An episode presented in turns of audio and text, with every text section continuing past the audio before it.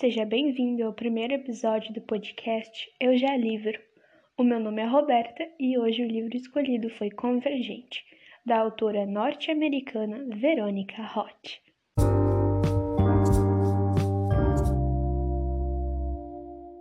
Convergente é o último membro de uma trilogia chamada Divergente, portanto, é inevitável não mencionar fatos dos demais livros.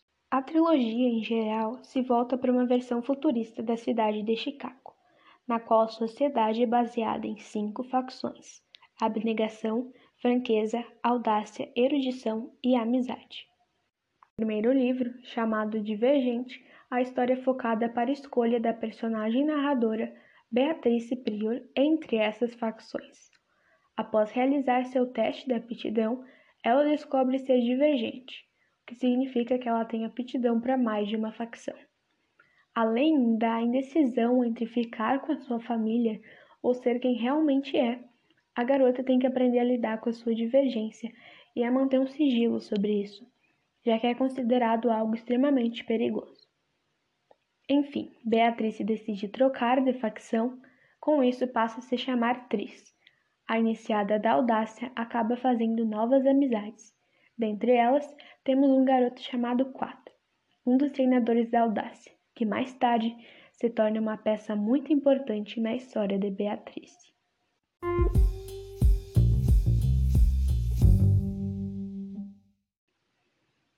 Já no segundo, insurgente, o que deveria ser um período de comemoração pelo fim da iniciação de Beatrice, acaba tornando-se um cenário de guerra onde a trama foca-se na erudição, cuja líder é Janine Matthews. A facção do de forte intelecto se autodeclara mais importante, e usando isso como argumento, inicia uma guerra contra as demais facções com o objetivo de tomar o poder somente para si. Logo, a fim de evitar que isso aconteça, Beatriz e os demais membros da Audácia juntam-se com a amizade e parte dos membros da erudição contrários a Janine. Enfim, chegamos a Convergente. Já adianto que a forma da escrita dele muda. Agora o livro passa a ser narrado por uma perspectiva dupla, alternando entre Beatrice e Quatro. Eu achei a escolha da autora muito interessante e necessária. Ter mais de um ponto de vista é sempre bom e ajuda o leitor a julgar melhor as escolhas de ambos os personagens. O cenário pós-guerra de Chicago não é dos mais favoráveis. A sociedade baseada em facções está totalmente desintegrada. Beatriz observou tudo o que acreditara se transformar em cinzas de um dia para o outro.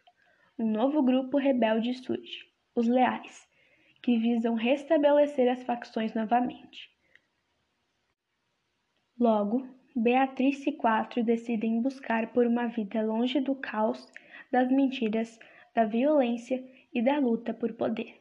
Acabam saindo da cerca que rodeava a cidade de Chicago. Eu confesso que desde o início isso foi algo que sempre me assombrou. O que teria depois da cerca? Eu achei essa ideia de explorar esse cenário diferente e muito criativa. Obrigada, Verônica, por matar minha curiosidade.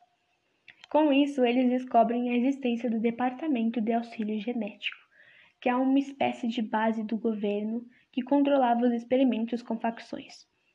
Esses experimentos foram criados com o objetivo de solucionar problemas com genes. Os divergentes, como eu já comentei anteriormente, seriam os considerados geneticamente puros e os demais geneticamente danificados. O experimento era focado em extinguir os genes do mal e fazer com que a humanidade, depois de um certo período de evolução, alcançasse somente os genes puros. Por isso, todo aquele sigilo em relação aos divergentes. O departamento visava preservá-los, já que eles eram considerados a cura para a humanidade.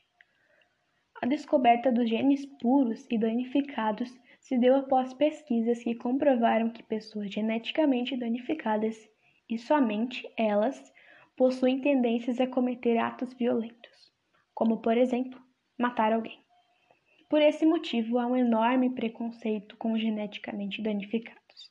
Analisando os cenários de um modo geral, existem os experimentos, como o de Chicago, vale ressaltar que ele foi o mais avançado e duradouro de todos. O departamento e a margem. A margem é um local entre a cerca e o departamento para onde geneticamente danificados que fugiram vivem, levando uma vida totalmente precária com mínimas condições de sobrevivência.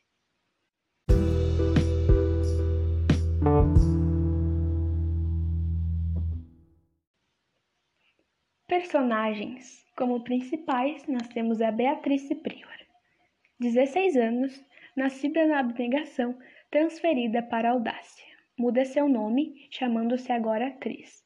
Forte e corajosa, capaz de fazer qualquer coisa para proteger quem ama. Ela luta contra fantasmas do seu passado e, ao mesmo tempo, ajuda quatro a enfrentar os dele. 4. Nascido também na abnegação, transferido para a audácia.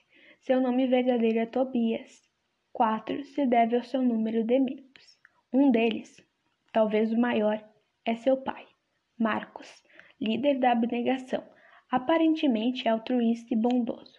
Porém, apenas Tobias e sua mãe Evelyn conhecem sua verdadeira face. Leal, corajoso e completamente apaixonado por Tris. Como coadjuvantes cruciais para o desenvolvimento da história, temos o Caleb, que é o irmão mais velho de Tris, transferido para a erudição, onde tornou-se ambicioso e, definitivamente, um desleal. Apesar de ter o perdoado pelos seus atos indevidos, Tris nunca irá os esquecer. Cristina, melhor amiga de Tris desde a iniciação, onde ela defendia a amiga em momentos vulneráveis. Nascida na franqueza e transferida para a audácia, sincera e leal desde sempre apresentou características para a audácia. Durante Insurgente, o segundo livro, se distanciou de Tris. Úria, membro da audácia desde que nasceu, se tornou amigo de Tris durante sua iniciação. Seu pai morreu quando ele era pequeno. Desde então, Zeke, seu irmão mais velho, tornou-se sua figura paterna. Peter, é um dos antagonistas principais no primeiro livro, um dos inimigos de Tris na audácia durante a iniciação. Pertencia à franqueza. Apesar disso, mostra grande inclinação para a mentira. Tori, transferida da erudição. Tori aplicou o teste de aptidão em Tris. Durante muito tempo, somente ela sabia de sua divergência. Depois disso, tornou-se uma grande amiga de Tris. David, líder do Departamento de Auxílio Genético. É ele quem apresenta o departamento aos personagens após atravessarem a cerca. Mesmo eu admirando muito a atriz, o meu personagem favorito é o Tobias, pois, mesmo pertencendo à audácia, ele não sente necessidade de fazer algo para ser considerado um herói, mas sim porque é o que ele acredita ser o certo a se fazer. Além de ter uma evolução incrível durante a trilogia, ele é justo e leal. Seu raciocínio expresso no terceiro livro fez com que eu tivesse certeza absoluta disso. Durante as pesquisas que eu realizei, eu não encontrei nenhuma declaração sobre que tipo de mensagem a Verônica gostaria de passar com seus livros, mas eu acredito que isso realmente não é necessário, já que durante o livro é possível perceber uma evolução de todos os personagens em relação a seus medos e dúvidas. Tobias nos provou que ser corajoso não é não ter medos, mas sim conseguir enfrentá-los de cabeça erguida. A atriz nos mostrou que devemos lutar por quem amamos até o último minuto. Cristina nos mostrou que devemos perdoar. Caleb nos mostrou e aprendeu da pior maneira possível que não devemos ser egoístas. E Tris e Tobias juntos nos ensinaram o que é amar.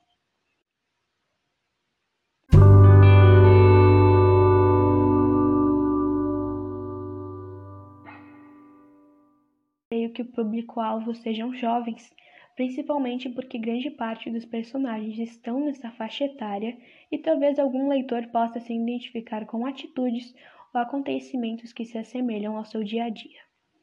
Porém, recomendaria qualquer um que goste de distopias com essa pegada de ficção científica.